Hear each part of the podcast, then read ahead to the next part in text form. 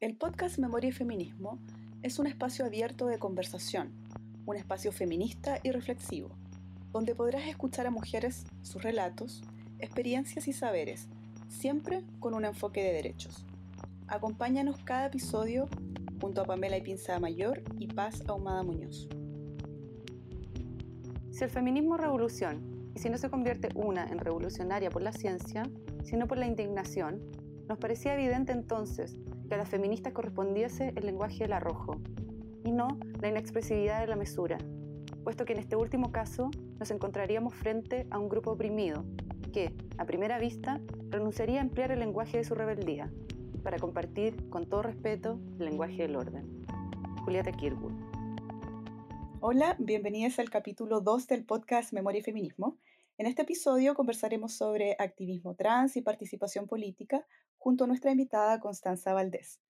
Ella es licenciada en Derecho de la Universidad Diego Portales, activista trans y feminista, asesora legislativa e integrante de ABOFEM y Rompiendo el Silencio. Bienvenida, Connie. Te queremos agradecer por aceptar nuestra invitación a conversar en el podcast del Museo de la Memoria y los Derechos Humanos. ¿Cómo estás? Bien, y tú, agradecerle a ustedes dos por la invitación. Hola, Connie, aquí te habla Pamela. Eh, nada, lo mismo, reforzar el, agradecimiento por parte de nosotras de que estés eh, conversando en esta instancia. Y me gustaría comenzar eh, a preguntarte sobre la ley de identidad de género, respecto cuál es la evaluación que tú haces del funcionamiento de esta ley y cómo crees que ha afectado la pandemia y el confinamiento a su aplicación. Bueno, particularmente la, la, implementación de la ley de identidad de género ha tenido bastantes complicaciones y bastantes complicaciones que no es que no se hayan advertido durante la tramitación de este proyecto de ley durante los cinco años y medio que estuvo en tramitación en el Congreso. De hecho, desde las organizaciones, particularmente eh, cuando me tocó estar en, en OTD y después estar eh, vinculada ya más al Congreso, una de las grandes problemáticas en toda la tramitación tenía que ver con el hecho de la implementación en relación a la capacitación del registro civil, de sus funcionarios en general, para tratar con personas trans y tratar con personas trans no significa que seamos personas especiales, pero sí cosas muy básicas como por ejemplo, si una persona trans va a ir al registro civil y necesita saber dónde tiene que hacer la solicitud para el cambio de nombre sexo registral, que de inmediato la persona, el funcionario a cargo, vaya a respetar su identidad de género, no la vaya a tratar mal, no la vaya a mirar eh, de alguna forma incómodamente. Y todo eso que yo estoy mencionando es algo que ha pasado actualmente y muchas personas trans lamentablemente han relatado. Lo mismo con el tema de la actualización de datos. Cuando tú haces un cambio de nombre sexo registral bajo la ley antigua, costaba un mundo hacer todas las actualizaciones, tanto en el registro civil, con, a través de la clave única, después en el Ministerio de Educación, el Servicio Puesto Interno, todo lo las instituciones públicas y privadas que nos podemos imaginar, y pensaba, una de las dudas en torno a esta ley era si efectivamente iba a cumplir este rol. ¿Qué es lo que sucedió? Las primeras semanas ya habían de organizaciones sociales de distintos lugares de Chile personas que estaban relatando que efectivamente no se estaba haciendo de manera efectiva este, esta actualización de datos, lo que en la práctica constituye básicamente que de alguna forma eh, vulneren tu privacidad completamente al obligarte o de alguna forma revelar el, nombre antiguo que no, tú, no tienes ninguna obligación legal y que de hecho para todos efectos legales ya no existe. Y en torno a esa misma situación eh, podemos pensar tantas otras como el tema de los dos testigos, que también fue un poco em, que se exigen actualmente por procedimiento administrativo por de 18 años, que también fue eh, resistido por organizaciones sociales.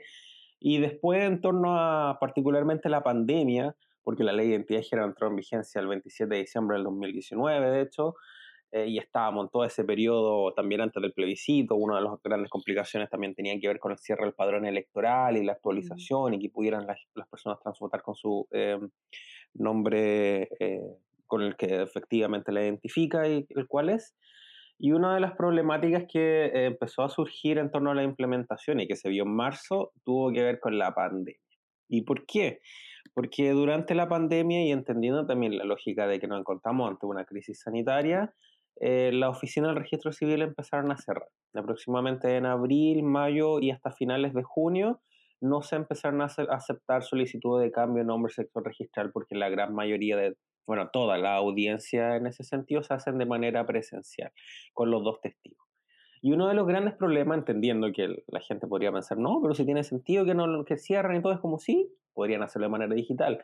Pero ¿y por qué tanto les interesa? Por una cosa muy simple, porque durante todo este periodo, en la pandemia, ha sido súper importante tener la cédula de identidad actualizada y no solamente tenerla actualizada porque te sirve ese plastiquito para sacar los permisos en la comisaría virtual y salir y, si te hacen un control de identidad o algo, sino por algo, un hecho mucho más básico que tiene que ver con el hecho de que valga la redundancia, esa es tu identidad. Y esa tu identidad es la que te permite eh, postular a beneficios sociales, pensemos el bono COVID-19 en su momento, el ingreso familiar de emergencia, tener registro social de hogares, tantos otros trámites que en este momento se están haciendo digitalmente, de alguna manera podrías tener muchas complejidades por tener simplemente un nombre y sexo registral que al final, que principalmente utilizan el nombre, eh, que no te identifica. Y eso ha traído bastantes problemas a personas trans, incluso en el diario vivir, eh, entendiendo que hay personas que han tenido problemas para acceder al registro social de hogares, al, ingreso familiar de emergencia, exactamente por lo mismo. Personas trans, de hecho hay un relato muy crudo en un reportaje del mostrador de un hombre trans migrante que recibió una situación de discriminación muy fuerte porque eh, le hicieron un control de identidad y hubo un cuestionamiento completamente hacia su persona por tener una cédula de identidad eh, distinta a la que refleja en su imagen y también con un nombre. Entonces, bajo esa misma lógica, la pandemia también obliga a repensar las cosas y verlas de una manera distinta en torno al reconocimiento de la identidad, porque en el núcleo y en la implementación, y esto es lo más importante que hay que como eh, abocarse, el reconocimiento de la identidad va mucho más allá de la cédula de identidad, va mucho más allá de este plastiquito, sino que es lo que te valida ante una, básicamente una sociedad que con tantos, con tanto personas, millones de personas, lo cual tu nombre es lo que te va a diferenciar de la otra persona. Y si ese nombre el Estado no es capaz de reconocerlo, entonces desde ya hay una complicación mucho mayor, ya sumándole eh, las situaciones y la transfobia que existe en nuestra sociedad, que se ve principalmente a través de la discriminación por expresión de género y por identidad de género sobre las personas trans. Y bajo esa misma lógica, la implementación ha sido bastante compleja, además de todo eso, sumándole que hay una, una particularidad muy especial que ha sucedido durante este periodo, eh, que tiene que ver, no, no este periodo pensando en el tema de la pandemia, sino este periodo de la implementación, que tiene que ver con personas trans, particularmente que tienen hijos. Y a mí me ha tocado llevar un caso de una madre trans que tuvo su hijo antes de su cambio de nombre sexo registral, que tuvo su hijo con su pareja, y el gran problema que hemos tenido en este momento es que el registro civil dice, ya, usted cambia ese nombre registral, es su derecho y todo, pero no le vamos a modificar el certificado de nacimiento de su hijo. No va a salir que es su madre, no vamos a cambiarle el nombre tampoco eh, actual.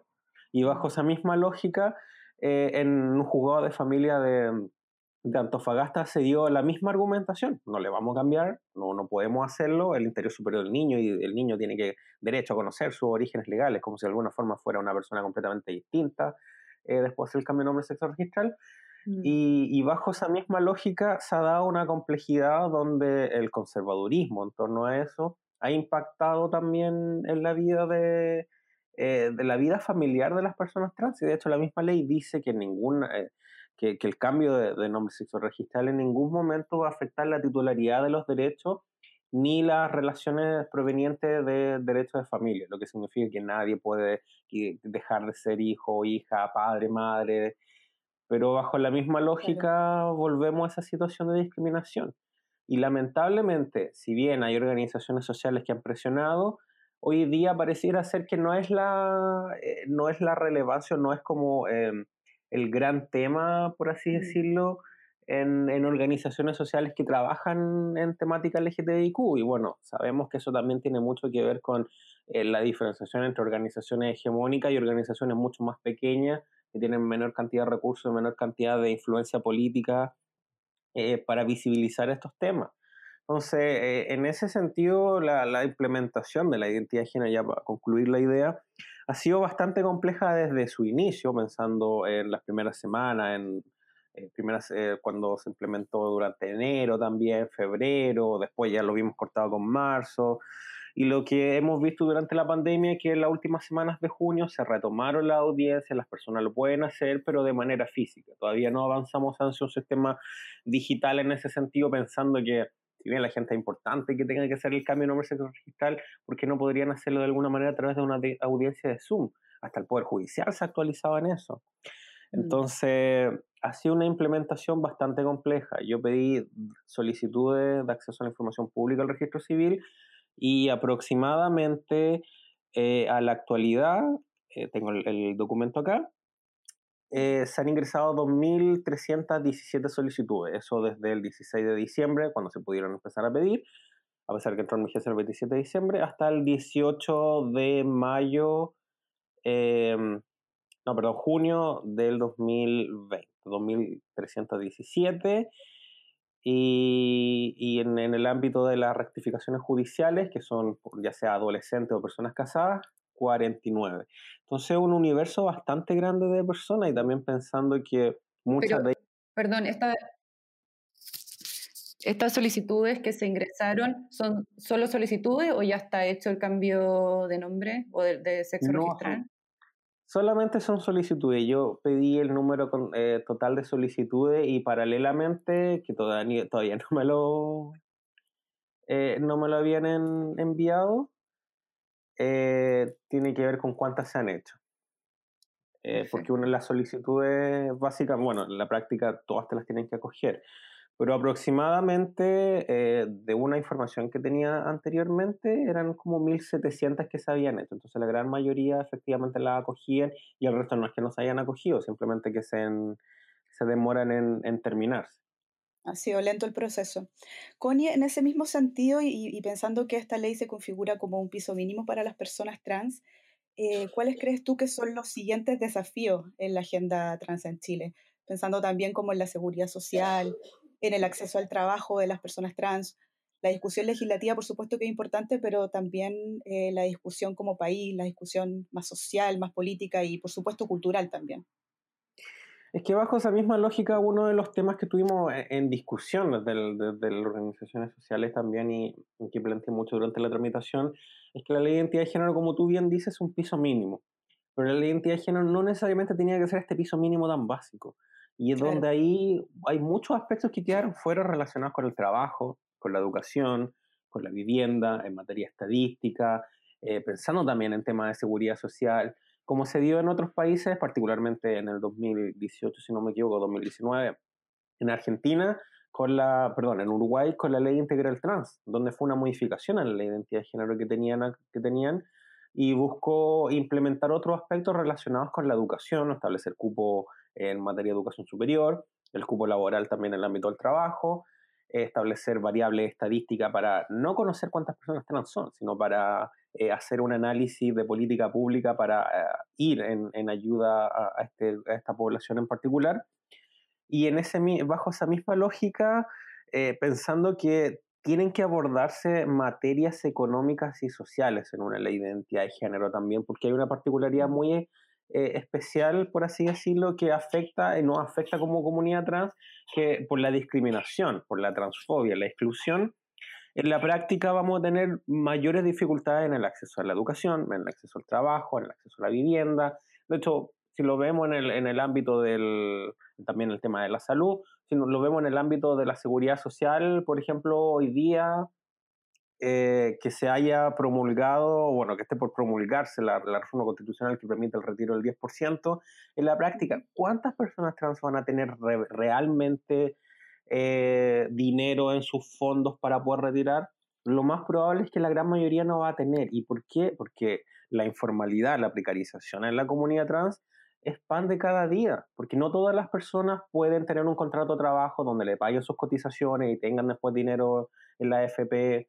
Entonces, en la práctica, la gran mayoría o boletea, si es que, o simplemente trabaja de manera informal. Y eso es lo que hace que el día de mañana van a tener no solamente pensiones eh, míseras, que son la mayoría de la población, sino pensiones aún más bajas por esa misma situación y sin derecho a, seguridad social en la práctica.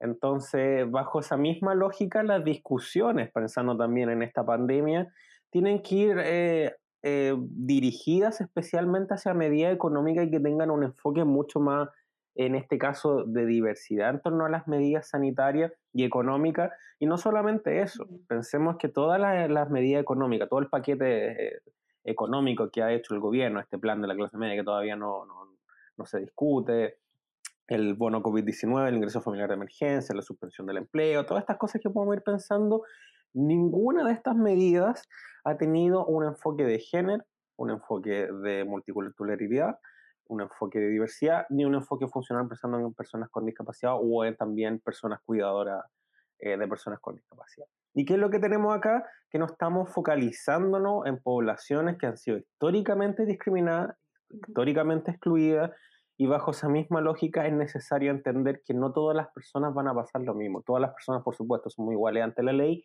pero sufrimos distintas situaciones.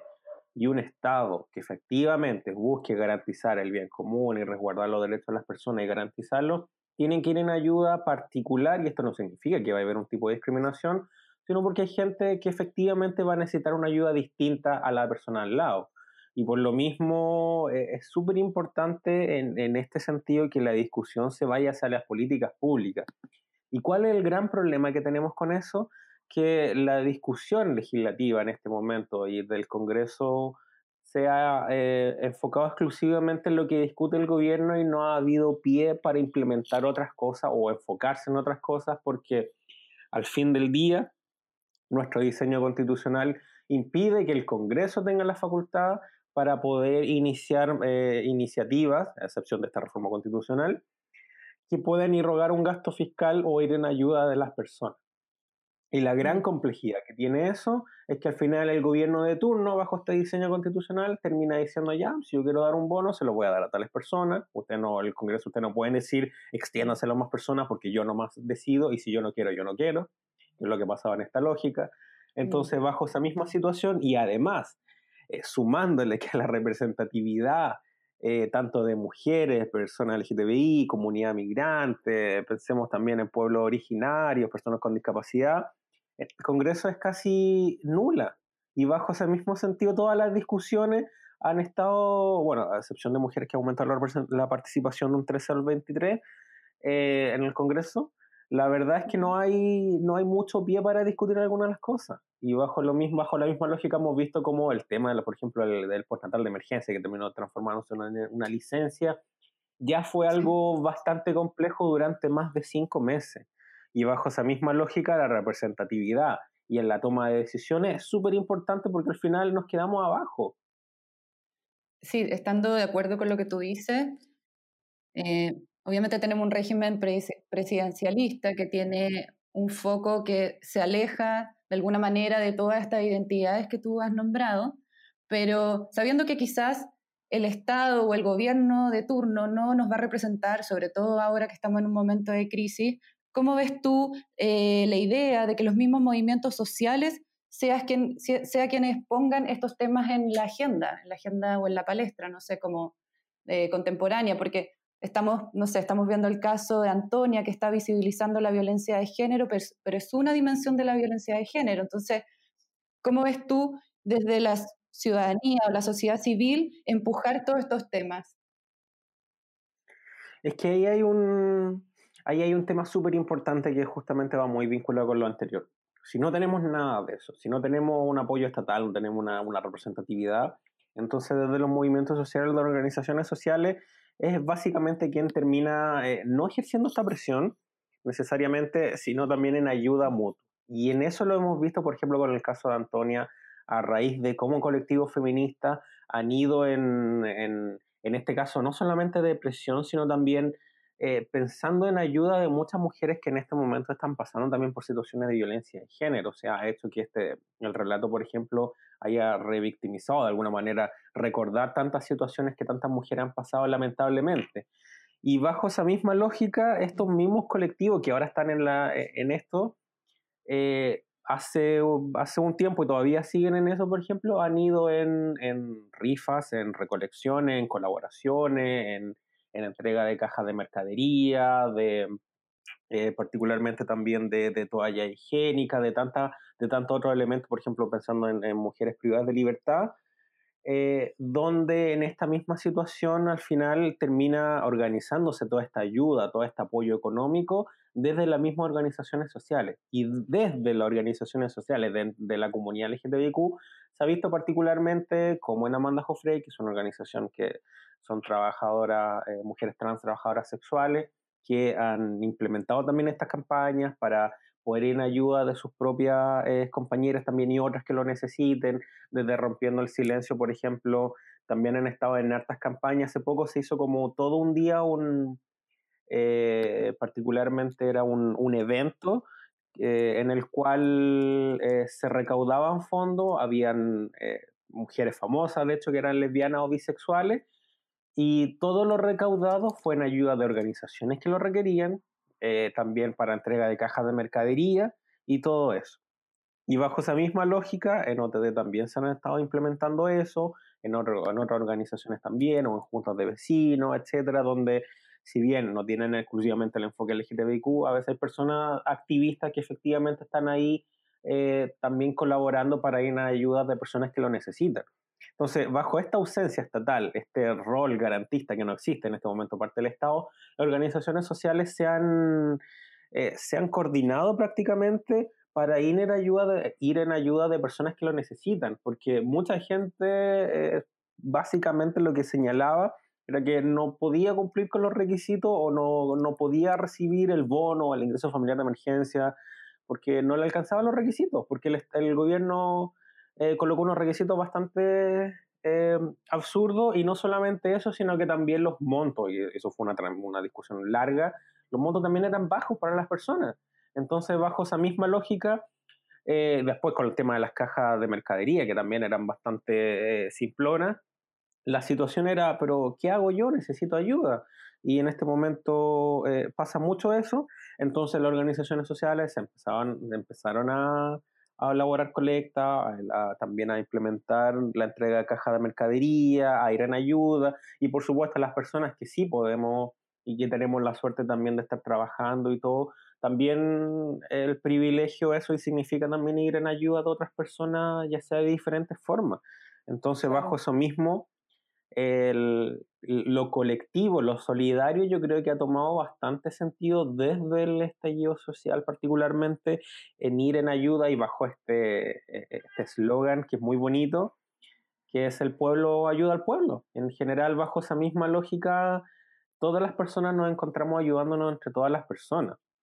Y eso también evidencia la, eh, la falta de políticas sociales hacia distintos grupos por parte del Estado. Y es donde ahí, más allá de concentrar todos los esfuerzos, como, como tú decías, de, ir en, presión a que nos implementen, a que tengamos que tener este mismo a este derecho, sino hacerlo conjuntamente en base a tenemos que avanzar en políticas públicas, el gobierno tiene que implementarlas, pero mientras no lo haga, no podemos quedarnos ahí solamente exigiendo, sino también tenemos que ir en ayuda, porque si el gobierno no lo hace, o sea, lo tenemos que hacer de alguna manera, no podemos dejar en desprotección a tantas personas. Y bajo esa misma lógica, esta, eh, este colectivismo que se ha dado, básicamente eh, se ha de alguna manera demostrado cómo la desigualdad de este modelo eh, se ha profundizado aún más durante este contexto de pandemia.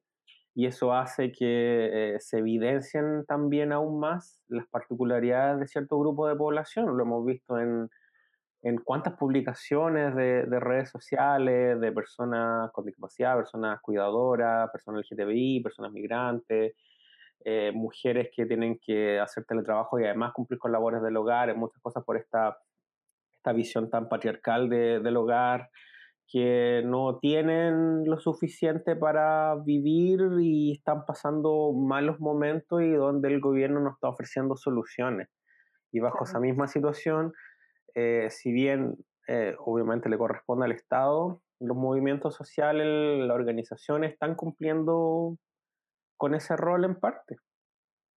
Connie, eh, haciendo el link igual con, con, los movimientos sociales, con todo lo que tú nos contabas, también preguntarte por, por tu activismo en particular, por tu activismo trans y por la participación política de las mujeres, ¿cómo la ves tú? no? Porque por lo que sabemos, tú también eres, además de activista trans, militas en un partido político. Entonces, em, es un partido, partido común, me parece, ¿no?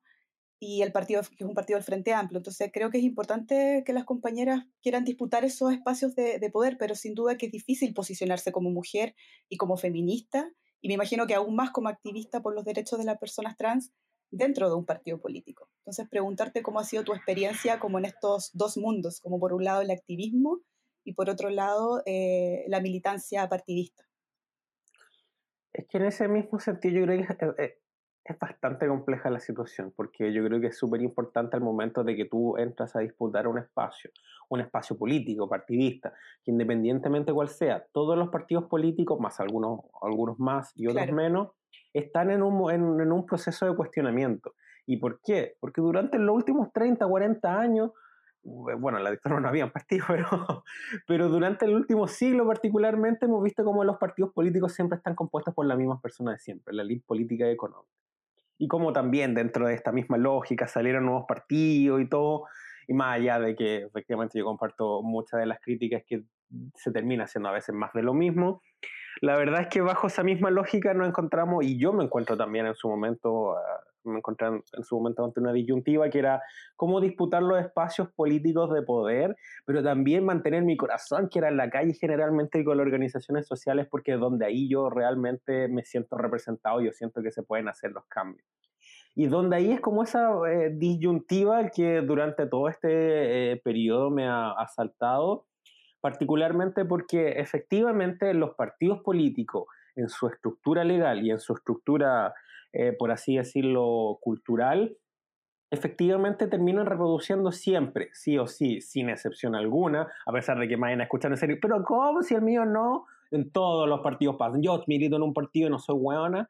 En todos los partidos políticos suceden situaciones de discriminación, violencia y de alguna manera de acoso y todas las cosas. ¿Y por qué? No es porque la gente necesariamente vaya muchas veces a querer hacerlo, pero es porque tenemos interiorizado, y particularmente en la política, un concepto muy masculinizado de la política, muy violento, de los discursos, como muy violentos, de que si yo le pego al otro, que, que, que si yo voy primero y le gano, yo soy mejor, más la competitividad, incluso entre mujeres, más allá de que en algunos casos efectivamente el sistema te tira a competir, a competir eh, perdón, por el caso de las, de las elecciones, pero al final terminamos reproduciendo la misma política masculinizada que criticamos y que al final queremos transformar como mujeres feministas. Entonces, bajo esa misma lógica, en todos los partidos políticos que se da esa situación, exigen que para efectivamente representar esto, mm. tiene que haber un cambio estructural. Y bajo la misma lógica es súper difícil porque esos cambios estructurales implican desde eh, las relaciones diarias, los tratos, incluso cómo también concientizar o simplemente decirle a la gente cómo efectivamente son las cosas, porque hay mucho desconocimiento y hay mucho prejuicio en torno a personas trans, en torno a población migrante, mujeres con discapacidad. En general tienen muchos prejuicios, en general los hombres. Y bajo esa misma situación, en este periodo, no es que los partidos, no es que el mundo, por ejemplo, en, relación a, las conductas machistas de los hombres particularmente, no es que de algún momento, de algún minuto a otro se hayan deconstruido, simplemente se quedan en silencio, simplemente omiten decir algo, pero lo van a pensar igual. ¿Y por qué? Porque no ha habido un cambio cultural al respecto. Yo no, no, por ejemplo, de todos los partidos políticos que digan, no, somos súper feministas, todas las cosas, que obviamente incluye el mío, no significa que vaya a haber un hombre que decir, no, o sea, es que yo me he construido completamente desde que todos los partidos se declararon feministas. No, probablemente va a tener la misma lógica patriarcal y va a afectar a eso. Entonces, en ese mismo sentido, que una crítica súper ácida también y que yo creo que es súper importante eh, tomarla desde ahí para poder avanzar, si no vamos a seguir invisibilizando las cosas, es súper complejo estar en esos espacios porque implica eh, muchas veces disputar contra estas mismas lógicas de competitividad, de exclusión y donde también, ¿por qué no decirlo? Eh, en más de alguna ocasión y en política en general, eh, a las mujeres, a la comunidad LGTBIQ, a las personas con discapacidad, a las personas representantes de pueblo originario. ¿Qué es lo que termina pasando? Termina eh, cayéndose todo en una instrumentalización muy fuerte. ¿Y por qué? Porque es algo que, por así decirlo, que suena súper fea la palabra, pero lo que utiliza mucha gente, de alguna forma vende porque es como lo no lo moderno, pero sí lo, eh, como en este momento, lo socialmente mucho más aceptable en ese sentido. Entonces, bajo esa misma lógica, ¿qué es lo que, lo que ha pasado bajo esto? Es que la participación política de este grupo en particular ha sido bastante escasa en el, en el, ámbito de las mujeres, si no fuera por la ley de cuotas. Pensemos ¿cuántas mujeres realmente habrían llegado al Congreso? Si no hubiera sido por la ley de cuotas, no tendríamos la representatividad de 23% en cada Cámara. Claro. Todavía seguiríamos en el 16% o 13% que era el que teníamos antes. Y eso no es porque los partidos hayan dicho, ay, no, nos encantan las mujeres, sino como, oye, es que una ley de cuotas tenemos que cumplirla, y en otros casos, mira, es que aún así con ley de cuotas pone a esa, sabes que nadie la va a votar, pero pongámosla total, así igual nos dan la plata después porque el CERVEL nos da plata para invertir en, en cosas relacionadas con las mujeres. De hecho, el año antepasado, 2000, 2000, inicio del 2018, se hizo un análisis de qué se había gastado los partidos políticos en ese fondo en particular en materia de política, eh, participación política de las mujeres. Y la auditoría eh, reveló que algunos partidos habían hecho asado, habían hecho puras hueas exactamente con esa plata. Y, esa información no circula porque sabemos que hay cuotas, pero no sabemos efectivamente cómo, cómo se han llevado a cabo esos procedimientos.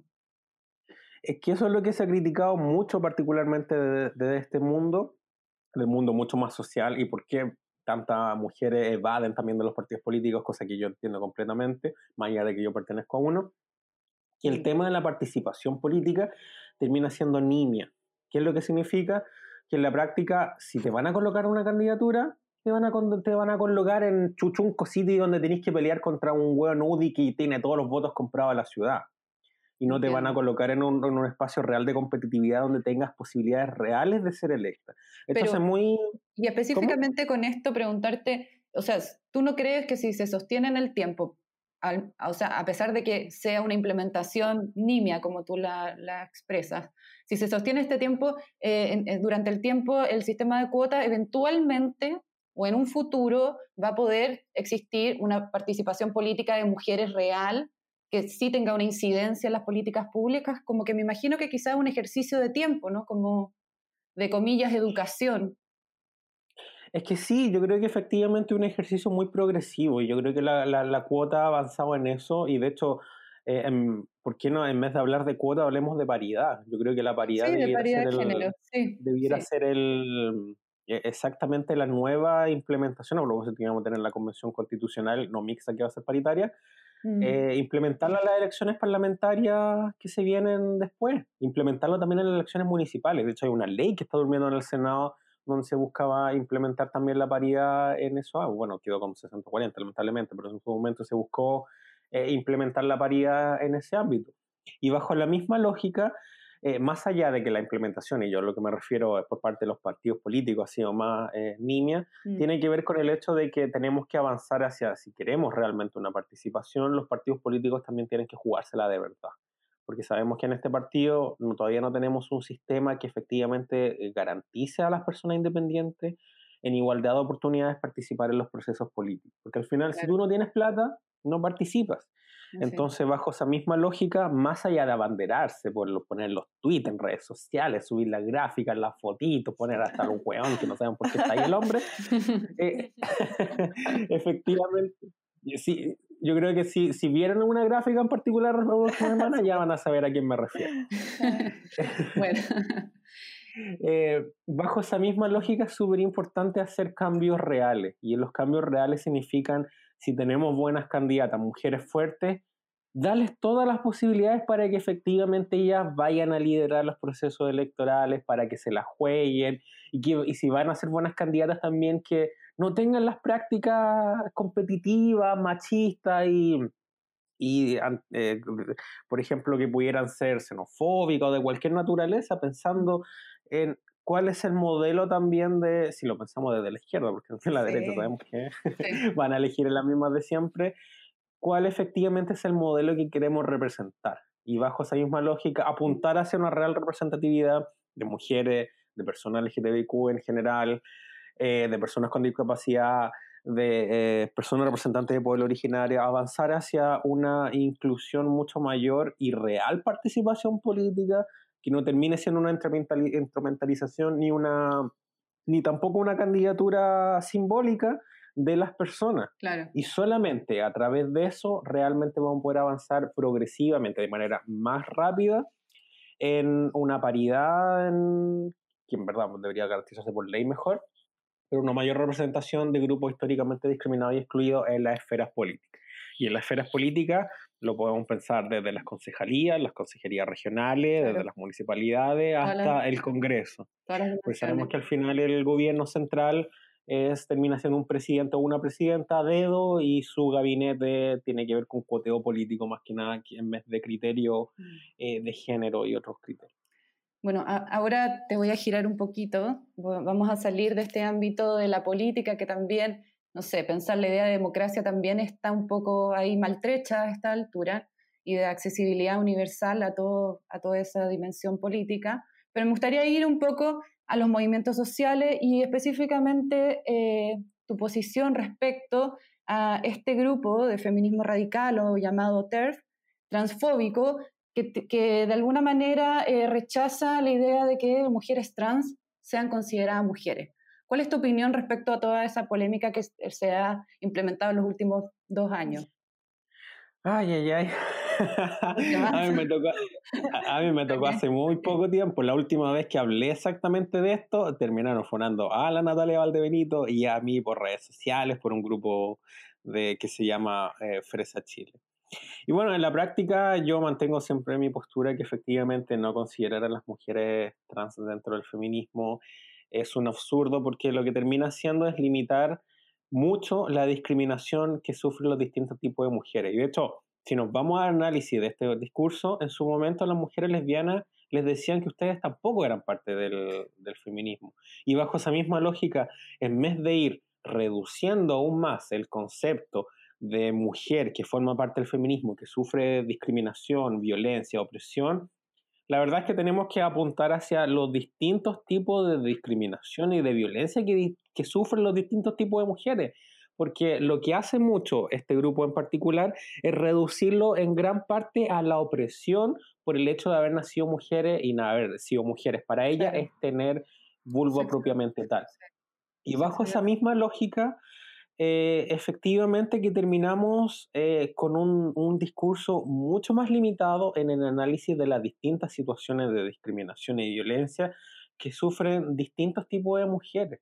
Y bajo la misma lógica, eh, las mujeres trans también sufrimos parte de esa discriminación, de esa violencia, además de, por el hecho de ser trans, en este caso, por el hecho de ser una mujer trans, porque lo, en este caso lo femenino o también el hecho de ser una mujer, efectivamente va a terminar eh, construyendo este relato de violencia, discriminación y de opresión que, si bien efectivamente en el, en el caso de, de, mujeres con vulva la, discriminación y violencia va a ser en, en, muchos casos a través de eso, no significa que en el caso de las mujeres trans no vaya a ser por el hecho de ser mujer.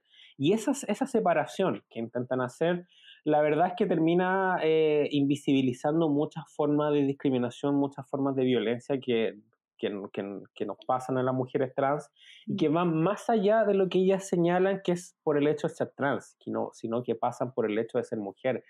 Porque incluso pensando en la lógica de mujeres que no pudieran ser visiblemente mujeres trans que no quisieran ser visiblemente trans, una situación de violencia, por ejemplo, que les sucediera por, por ser una mujer, eh, por, por, por, su expresión de género, en la práctica eh, sería la misma situación que sufriría otra mujer que pudiera ser cisgénero. De hecho, hace un tiempo atrás eh, se difundió un relato que fue esto principalmente en México, donde ah, está fuerte esta discusión, donde a una mujer trans en un vagón de metro em, la, la, la, acosaron, la, la, empezaron a manosear y todo, y se supone que cuando llegaron a su genitalidad, esta persona varó por su genitalidad. Y esa situación la utilizaron estos grupos para decir, ah, pero vieron que no le va a pasar lo mismo a una mujer trans que a una mujer cisgénero, pero al final el hecho sucedió igual, hubo un acoso, hubo un abuso hacia esa persona, o sea, se van a alegrar porque no, no de, de alguna forma, eh, como que sí les pasa a las mujeres cisgénero, no les pasa a las mujeres transgénero. Entonces, bajo esa misma lógica, terminamos preocupándonos más que nada de lo que le pasa a la otra persona o que no, no merece ser parte del feminismo, que avanzar hacia una construcción de, una, de la erradicación del patriarcado, que tiene que ver con erradicar la violencia de género, erradicar los estereotipos de género y erradicar también, en este caso, todo lo que tenga que ver con em, la desigualdad social. Siempre nos dicen desde, estos grupos que queremos perpetuar los estereotipos, que queremos seguir con el, con el tema de género porque no somos evolucionistas. Y en la práctica, las personas trans existimos solamente en la medida que exista un binarismo de género. Yo creo que ninguna persona trans está, feliz de vivir en este, en este mismo modelo porque en la práctica eh, encauzarte de alguna forma en, en estos en, en estos grupos, en esto tan, tan binario o, mm. fuera del binario, lo que hace es que de alguna manera igual, eh, más allá, en cambio, mujeres y personas no binarias, de igual manera va a existir eh, discriminación. Y bajo esa misma lógica, yo creo que todas las personas estaríamos de acuerdo que más allá de eh, apuntar hacia, hacia las separaciones, hacia una erradicación completa, en este caso, de como el concepto género propiamente tal. Ahora, sabemos que ahora no va a poder ser porque si lo erradicamos, ¿qué es lo que va a pasar? Van a seguir existiendo otros tipos de discriminación y violencia porque el patriarcado todavía sigue existiendo y es súper importante eh, visibilizar en este momento las problemáticas que sufren las personas en razón de su género, su identidad de género, porque solamente mediante eso podemos atacar eh, estas prácticas eh, porque la visibilización lo es todo, porque si no lo conoce la gente, no, no, va a poder, ah, no va a poder identificarlo y evaluar estrategias para erradicar esto. Entonces, bajo esa misma lógica, me parece que es muy limitado eh, excluir a las mujeres trans del feminismo, sobre todo porque somos mujeres, más allá de que, por ejemplo, yo me eh, identifico como una mujer trans porque tiene que tener tiene que ver con un tema de visibilidad, pero hay muchas mujeres trans que se identifican simplemente como mujeres. Más allá de que... Y sobre todo, pensando que, sobre todo pensando que es un debate más bien académico, como de esta idea de deshacer la noción de género como constructo sociocultural y más bien eh, echarle mano al sexo biológico que constituye a cada ser humano. Entonces, concuerdo contigo, como estamos de alguna manera en los diferentes feminismos, estamos en la búsqueda de la igualdad de derechos, eh, de derechos humanos entre, entre todo lo que implica la humanidad, que no solamente sea una lógica binaria, sino que es mucho más compleja que eso. Eh, entonces, bajo esa idea de una búsqueda, de una lucha social, siento que deberíamos ir no debatiendo quizás eh, constructos académicos o intelectuales, sino más bien pensando en los seres humanos y esas vidas que encarnan también, y esa violencia que se ejerce sobre ellos. Es que yo creo que ahí... Sí, también... Mm, Ay, Dime, nomás termina. No, no, que también haciendo, eh, bueno, comentando lo que decía Pame, que creo que también es importante pensar que para estar incluida como en el sujeto del feminismo, claro, hay que ser mujer, pero ser mujer no solo es un hecho biológico, cultural, sino que también, o identificarte, em, es identificarte con, con, ser mujer. Y eso no es un capricho, y eso es como lo que también es parte de la, de la discusión, ¿no? Como que han querido parecer ver que que fuera solamente como algo que se adquiere y no con algo como que se nace y que permanece, permanece con la persona hasta que se muere, ¿no? Entonces hay una transfobia, hay una transmisoginia también en el hecho de negarle a otro la condición de mujer a las personas que se sienten eh, desde, desde, su, desde su razón y desde su sentir, digamos, también más, más interno. Y lo que decía Pame también, como eh, en el hecho también de, de los derechos humanos, no solamente separarlo como en este binarismo, ¿no? Es que ese es el tema. Yo creo que ustedes dos hicieron hincapié en puntos súper importantes, que el primero tiene que ver con la el academicismo. Generalmente todos estos discursos los encontramos eh, en libros, generalmente. Estas no son discusiones que se están dando en los movimientos sociales, en el activismo o incluso en la política, porque son discusiones mucho más académicas y que su consecuencia tiene efectivamente negar la identidad a otras personas. Y de hecho ese mismo discurso termina siendo muy coincidente con los mismos argumentos que utilizan estos grupos conservadores, evangélicos, extrema derecha, para negarle la identidad y los derechos de las personas trans. Y en segundo lugar, eh, lo otro tiene que ver con que efectivamente tenemos que avanzar hacia eh, también un tema que tiene que ver con erradicar la violencia, la discriminación en contra de las mujeres en general y hacer la separación simplemente va a ser que nos enfoquemos en un grupo particular de mujeres. De hecho, la gran crítica que tienen en general hacia, hacia este grupo en particular, tiene mucho que ver con que se enfocan o piensan desde la lógica de una mujer mucho más privilegiada, no entendiendo la discusión que pudiera hacerse en torno a otra, otro tipo de mujeres. De hecho, en su momento también, eh, hace un tiempo atrás, cuando mm, Angela Davis habló sobre mujeres trans y por supuesto la, la defendió, este grupo la empezó a atacar y de alguna forma que, quienes las mismas personas que la respaldaban también de alguna forma terminan eh, reproduciendo un nivel de violencia tan, de los discursos tan fuertes en contra, de la, en contra de las propias mujeres por el solo hecho de no concordar y enfocándose en eso, ¿qué es lo que pasa? Seguimos sin avanzar en torno a, derechos de las mujeres. En torno a estos últimos años hemos avanzado súper poquito, hemos avanzado súper poca ley, todavía no hay esta reforma estructural que se espera, todo el proceso de, de, denuncia y todo que tiene que ver con este proyecto de ley de violencia entregada contra las mujeres está estancado hace harto rato y eso efectivamente es súper necesario. Pero si algunos grupos, particularmente este, quiere quedarse en esta misma discusión, lo único que va a hacer es decirle a la mujer trans, no somos parte del feminismo, que te acosan, que te, que te violentan. A mí me pasó por toda una semana que empezaron a, de hecho, en el, si, si ustedes van están, están, escuchando el podcast, van a la página de Instagram, me sube la radio, cuando yo estuve ahí, y explico básicamente este concepto. Está lleno de comentarios de mujeres que se hacen llamar feministas y súper violento. En ningún caso me dicen, ah, esta mujer, no, dicen completamente lo contrario.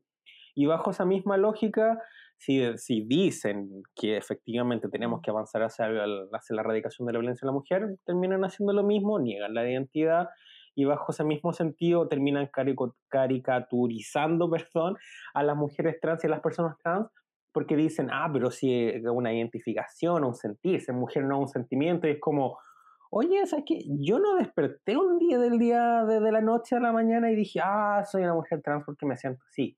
Fue un proceso que de, de alguna forma, efectivamente, dentro de lo que tú sientes, dentro de tu vivencia, te marcas dentro de ese punto porque en esa misma lógica, en la realidad que tenemos, tenemos un, binario bastante marcado, más allá de personas que no se identifican con el binario. Bajo esa misma lógica, eh, si tú te identificas con cierto grupo porque es lo que sientes y sientes que eso, eso es lo que te identifica, no es que va a decir, ah, no, es que yo me quiero identificar con eso. Y esa lógica bastante caricaturesca que utilizan eh, termina siendo, reproduciendo estos discursos de odio que son los mismos que utilizan los grupos conservadores que en su momento decían, ah, pero ahora el día de mañana yo me voy a creer perro, me voy a sentir perro, y es como, oye, no estamos hablando de lo mismo, y de hecho incluso bajo esa misma lógica, si queremos hacer historia y, y nos preocupa el concepto, ¿cuántas culturas antiguamente han tenido a personas trans dentro de su vida? Y no le dicen personas trans. ¿Y por qué? Porque tienen otra, otra categorización porque consideran que son eh, personas de distintos grupos sociales, pero no le niegan la, su identidad de género. De hecho, consideran que son hombres o mujeres trans, pero con una corporalidad distinta. Y bajo esa misma lógica, el concepto trans propiamente empezó a, nacer mucho más desde la, eh, desde la psicología, desde la psiquiatría, de alguna forma completamente occidental dentro de este mismo binarismo de género, pero culturas que no tenían este binarismo de género y que incluían a las personas trans y no hacían estas separaciones, a pesar de que tenían roles a veces y la división sexual marcada del trabajo, em, eh, va a demostrar que el concepto de género en general ha ido evolucionando a través de mucho tiempo. Y si ahora estamos discutiendo en muchos casos, y si vamos a discutir el tema del género, discutamos eh, ¿por qué en contra de las personas trans? ¿Por qué no en contra del mismo sistema? Y enfocarse en esa discusión lo que hace es que básicamente se termina por difundir odio. De hecho, si, puede, si buscan en redes sociales, eh, va a ser básicamente eso, ataques súper violentos, discusiones súper violentas y que al final no terminan eh, Mm. O sea, está esa capa de las redes sociales que en general eh, eh, se maneja en esa tecla, como en la violencia, no sé, existen los trolls, en fin. Pero yendo como a la, a la profundidad del debate, pienso que me parece, no sé, me parece impresionante esa idea de negarle la identidad a un ser humano, de cuestionar sus procesos íntimos, individuales de identificación en el mundo. O sea, como tan esencial como lo que conversábamos al principio respecto al derecho a cambiarse el nombre o al sexo registral, en fin, como todos esos procesos que son más bien eh, desde el Estado y cómo te reconoce el Estado como individuo, pero la sociedad a su vez también le niega esa posibilidad a un ser humano de poder, no sé, identificarse en el mundo según su condición, o sea, según quién es y quién quiere ser. Entonces, eh, como que hago la vuelta y me doy cuenta que volvemos al mismo punto del principio. Sí, yo creo que efectivamente es el, yo creo que ese es como el, e, el punto final, o sea, como el, tema del, del, asunto, es que al final, eh, de hecho, si vemos que generalmente en las redes sociales terminan difundiéndose mucho estos discursos, es porque en gran parte terminan solamente ahí los discursos. Y en las redes sociales, Twitter particularmente, son espacios digitales súper elitizados también. Y eso es algo que yo creo que ha costado mucho a mucha gente entender, porque no es una, más allá de que digan, no, arena política, todas las cosas. La verdad es que la, la gente que tiene Twitter es la de menos de la sociedad. Y bajo esas mismas discusiones si nos vamos a, por ejemplo, en territorios, juntas de vecinos, mujeres en general, ya no van a estar cuestionando cuál es la identidad de, de género, por qué esa persona es así, simplemente van a decir, ah, usted es un hombre, usted es una mujer, ah, qué bien, no, yo, yo acá valoro, eh, encuentro que una persona súper valiente y todo, y reconocer esa identidad de género, y bajo esa misma lógica, de no negarle y básicamente no cuestionar el proceso que pasa la otra persona, que muchas veces este cuestionamiento pasa porque esas mismas personas pueden tener eh, muchas ocasiones como eh, dudas respecto a eso, pero no dudas, sino porque piensan que todas las personas hacen las cosas de alguna manera, eh, de alguna manera mal. Y bajo esa misma presunción que tienen los prejuicios, básicamente, es que terminan difundiendo eso. Pero personas que no tienen esos mismos prejuicios, que tienen una mente mucho más abierta, pueden no conocer ninguno de los conceptos que hemos estado hablando, pero aún así van a reconocerlo porque en el punto eh, final, como tú decías, esto tiene que ver con reconocer la identidad de una persona, un ser humano, y no es que lo haga por un, gusto. Yo no lo hice por un gusto, sino que simplemente porque eh, es lo que me, es lo que yo siento, es lo que yo vivo, es lo que me identifica y era lo que también en su momento me dolía, me, eh, me significó también eh, mucha, mucha depresión, ansiedad, que era no poder vivir mi vida, no poder expresar efectivamente cómo yo me sentía o quién era yo, y bajo esa misma lógica es algo mucho más profundo que cualquier discurso academicista, más allá de que puedan estar discutiendo, ya, pero ¿por qué pasa y todo? Y es como, oye, pero si no, ¿por qué vamos a andar discutiendo o viendo por qué las personas son trans o no? No les preguntaban a las personas, oye, ¿por qué eres género? ¿Por qué naciste así? ¿Por qué tenías un dedo más chueco? No, la gente no hace eso. Exacto. Entonces, bajo esa misma postura, ¿qué es lo que terminamos haciendo? Nos vamos a algo completamente distinto y terminamos negándole la identidad a las personas. No hay ninguna persona trans que, lo, que vaya a hacer su proceso de transición porque crea que es un juego. No es un juego tener que exponerte a la discriminación, a la exclusión, a la violencia, que te miren, y no solamente que te miren en la calle, puede partir desde el solo hecho de que si vives en un, en, en un cité, en un condominio, departamento, etcétera, casa, que te mire el vecino al lado, el riesgo de que eh, se vayan a armar, se vaya a armar una turba, y puede sonar, ah, se puede armar una turba, la verdad es que puede pasar, ¿qué pasa si los vecinos dicen, oye, es que, mira, es que el vecino ahora eh, se anda vistiendo mujer, porque si lo dirían, no dirían, oye, la vecina ahora... Eh, podrían básicamente armar un linchamiento. Y ha pasado en algunas situaciones, la ha pasado a mujeres lesbianas que le han rayado, hace un tiempo un caso que le rayaron su, eh, la, puerta de la casa, la entrada, eh, porque eran una pareja mujeres lesbianas. Entonces, bajo esa misma situación, no hay nadie que elija. Acá no estamos hablando de una elección, porque dicen, ah, pero si eligen, como no es una elección, porque si lo pudieran hacer en la práctica no lo harían. De hecho, ese es como el gran, el gran argumento que ellas, según, según ellas tienen, eh, este grupo, que es como, oye, pero ¿quién querría ser parte del grupo oprimido? Y es como, oye, pero si nadie lo elige, tú eres así. Ahora que, que, que se enmarque dentro de este mismo binario es otra cosa. Entonces, bajo esa misma lógica, em, yo creo que hay mucha caricatura. Y esa mucha caricatura es porque no mm. entienden los procesos. ¿Y por qué no entienden los procesos? porque no conocen a personas trans.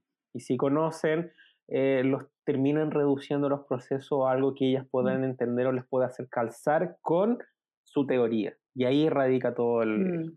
el quid del asunto. Sí.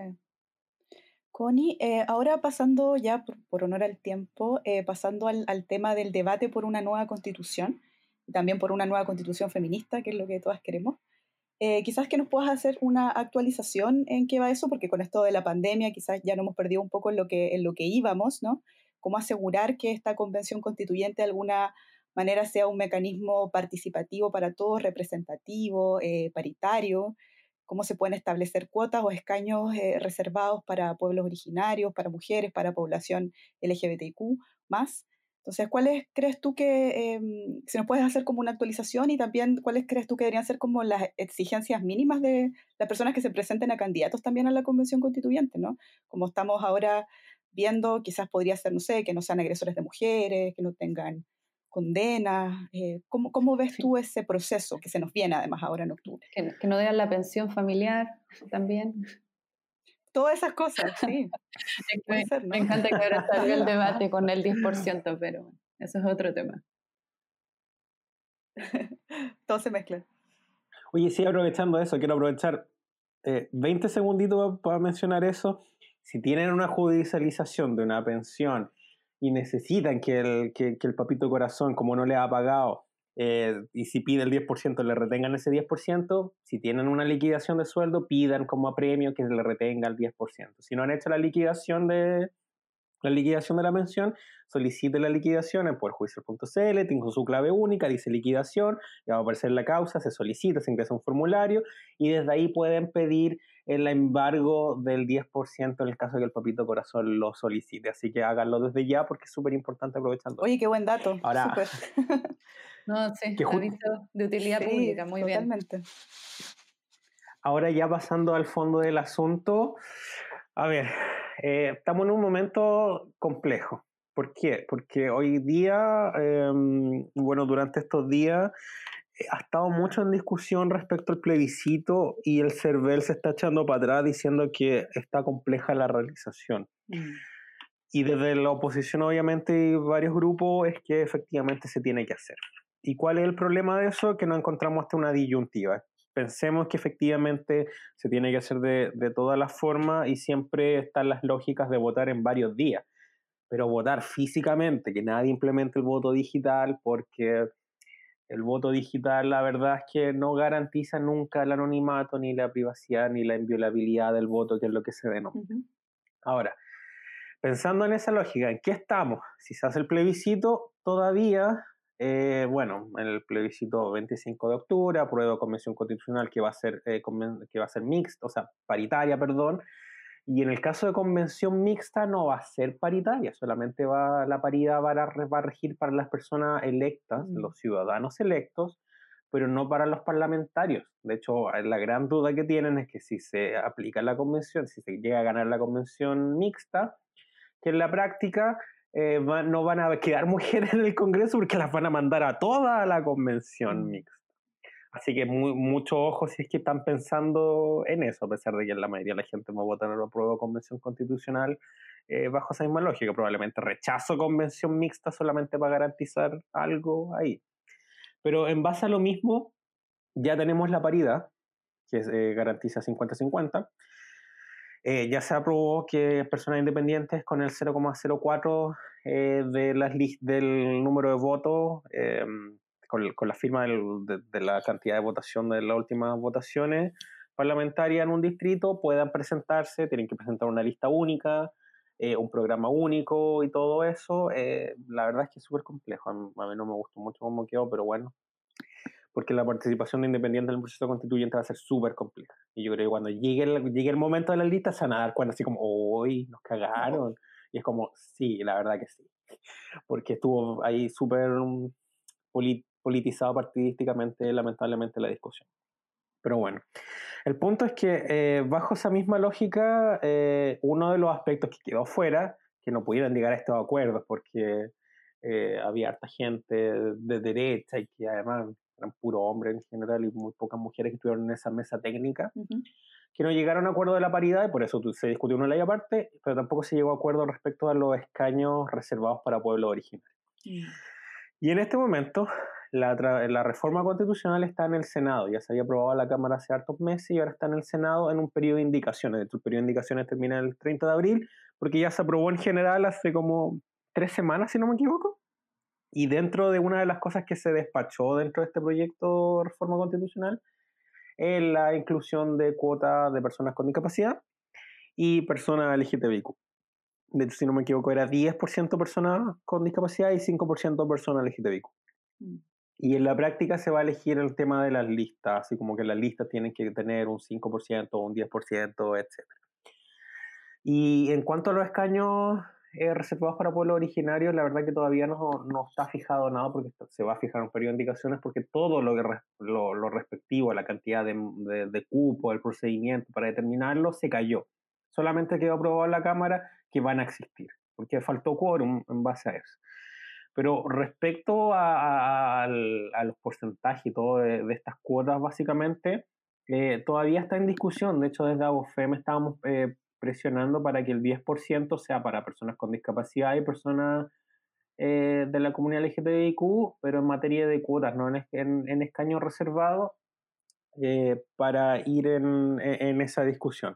Así que esperamos que se pueda implementar eso pero en torno a lo que se viene particularmente, la misma discusión y lo que habíamos decido, el tema de los requisitos y todo eso, es que el gran problema que tenemos en, pensando en el apruebo de convención constitucional y en los candidatos va a ser que los candidatos, quienes vayan a ser y quienes tengan posibilidades de ganar, y eso va a significar también una priorización de los partidos políticos que esperamos que prioricen a las personas que históricamente han sido discriminadas y excluidas, es que bajo esa misma lógica, eh, si no hay real representatividad, si terminan siendo candidatos los machitos agresores que deben la pensión alimenticia, toda esa gente, en la práctica con los dos tercios, las mujeres, la disidencia, eh, pueblo originario, eh, bueno, a pesar de que van a tener escaños reservados no sabemos cuánto, probablemente no vamos a quedar con nada dentro de la constitución. ¿Y por qué?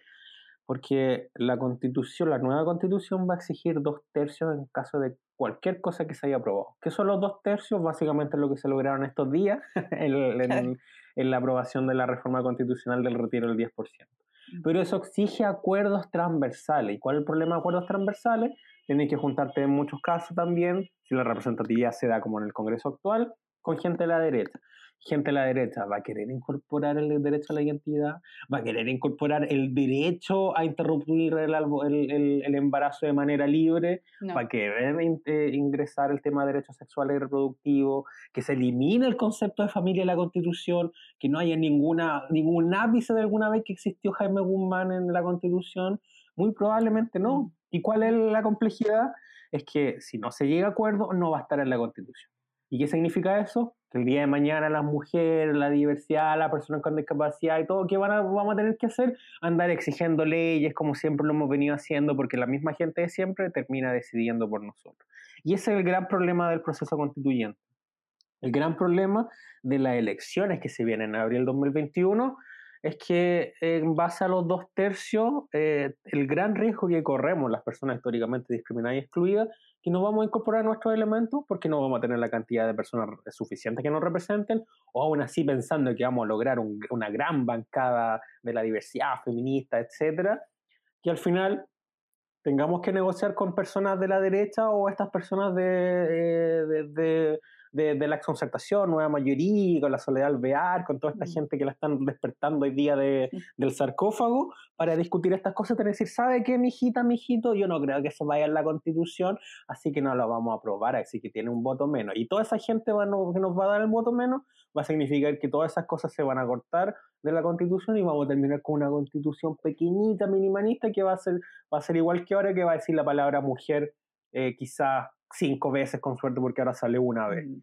Porque la paridad quizás no garantice eso, pero eh, los requisitos eh, para las candidaturas no dice que sea feminista, no dice que, que tenga que, cumplir ciertos requisitos. De hecho, bajo la misma lógica, eh, si bien los partidos utilizan esa lógica de que no a veces no, no postulen agresores ni cosas así, no, de alguna manera la ley no les, no les prohibiría eso. Pues. Entonces, en la práctica vamos a tener un proceso constituyente, más allá de que estamos, yo creo que toda esperanza, súper ahí pensando que vamos a tener la mejor constitución del mundo, pero la verdad es que, no sé si porque yo soy más, eh, quizá más pesimista, pero yo veo los mismos guones de siempre, que son los, lo, en este caso, Lago, los de la DC, los de la ex mayoría, la concertación, la gente cuica que se dice progre ahora y que están en otros grupos, em, la gente de derecha, toda la gente más de elitizada queriendo participar en la discusión. ¿Y, cuál es el gran...?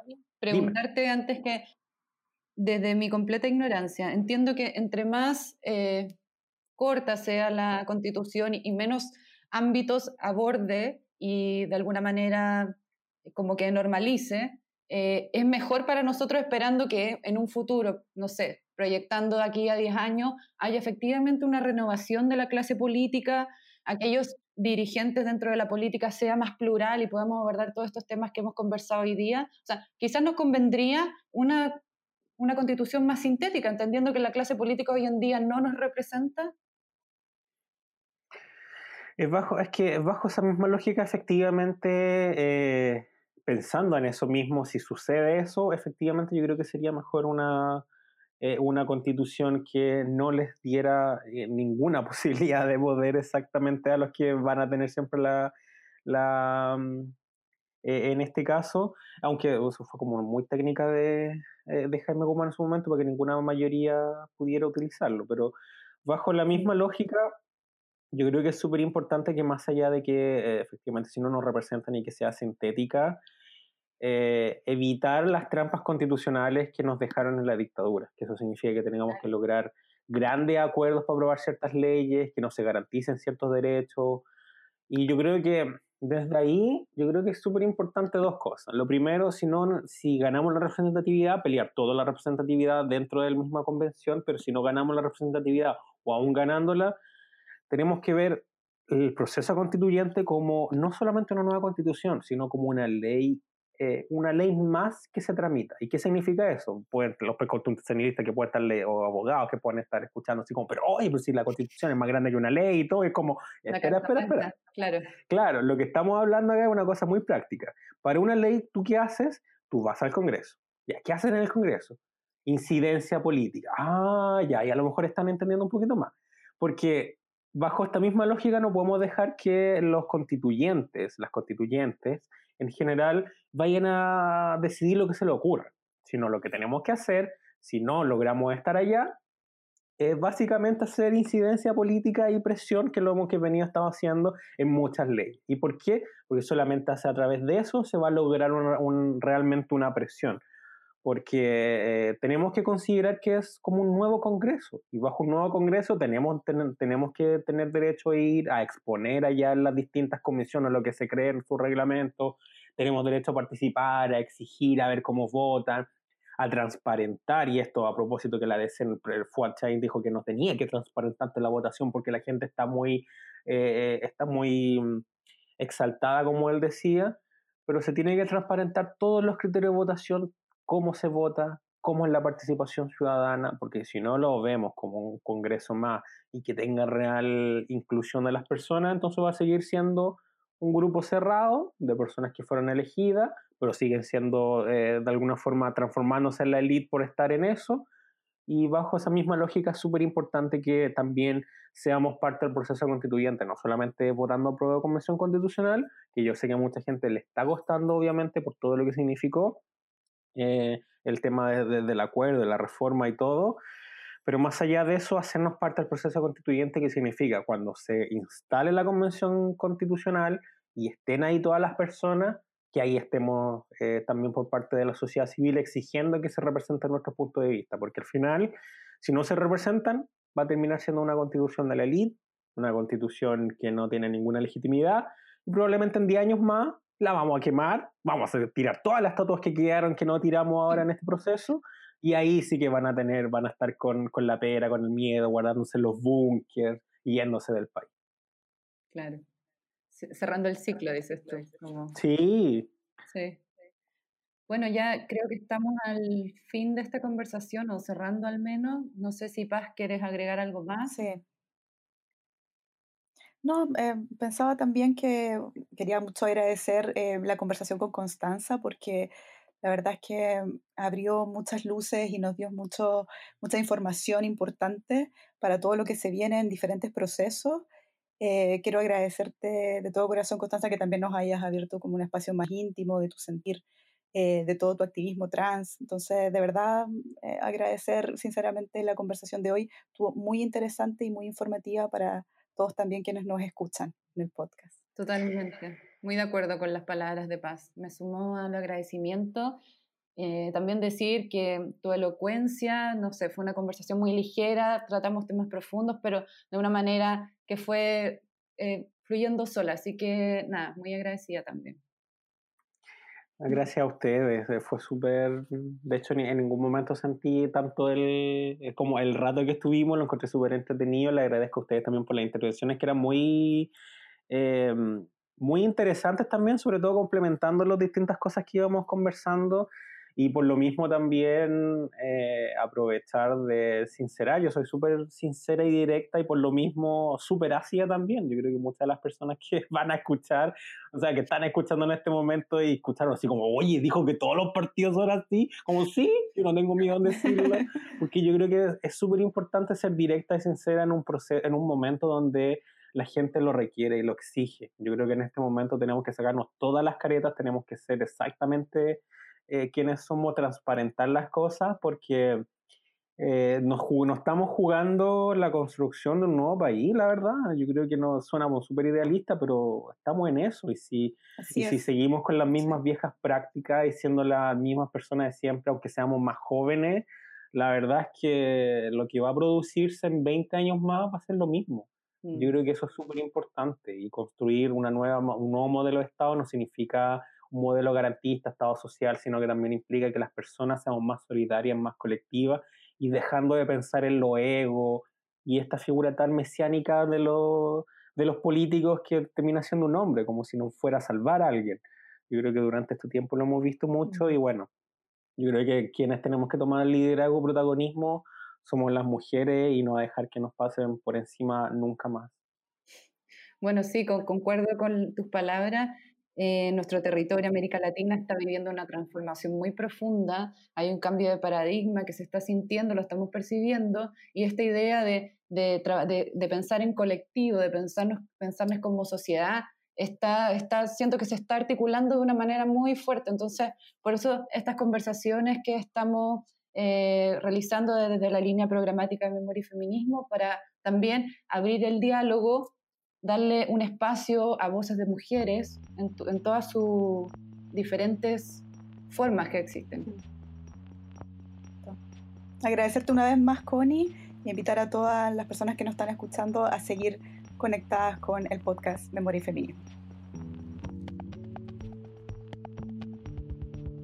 Primero quisimos encontrar un lugar en la historiografía existente. Pensábamos que quizás incorporadas al mundo relatado en masculino, seríamos visibles, existiríamos. Luego nos dimos cuenta que no podíamos integrarnos a este relato porque, aunque la presencia de las mujeres es insoslayable en todos los acontecimientos de la vida, ya estábamos práctica y simbólicamente confinadas al mundo privado. La pregunta entonces es, ¿queremos incorporarnos a esa historiografía androcéntrica o queremos reconocer y narrar nuestra propia historia? porque ese lugar vacío de nuestros quehaceres en el relato histórico tiene consecuencias en las vidas personales y en las posibilidades de enfrentar el mundo colectivamente. Que la historia de las mujeres no se reconozca, en el fondo quiere decir que lo que hemos hecho no importa. Da lo mismo haber estado en una revolución, resignificado la democracia, estar todos los días sustentando reproductivamente la vida de la humanidad. Nada de eso importa. Estamos ausentes o secundarizadas. Y eso tiene efectos. Extracto del texto Nunca más mujeres sin historia. Conversaciones feministas. Red chilena contra la violencia hacia las mujeres.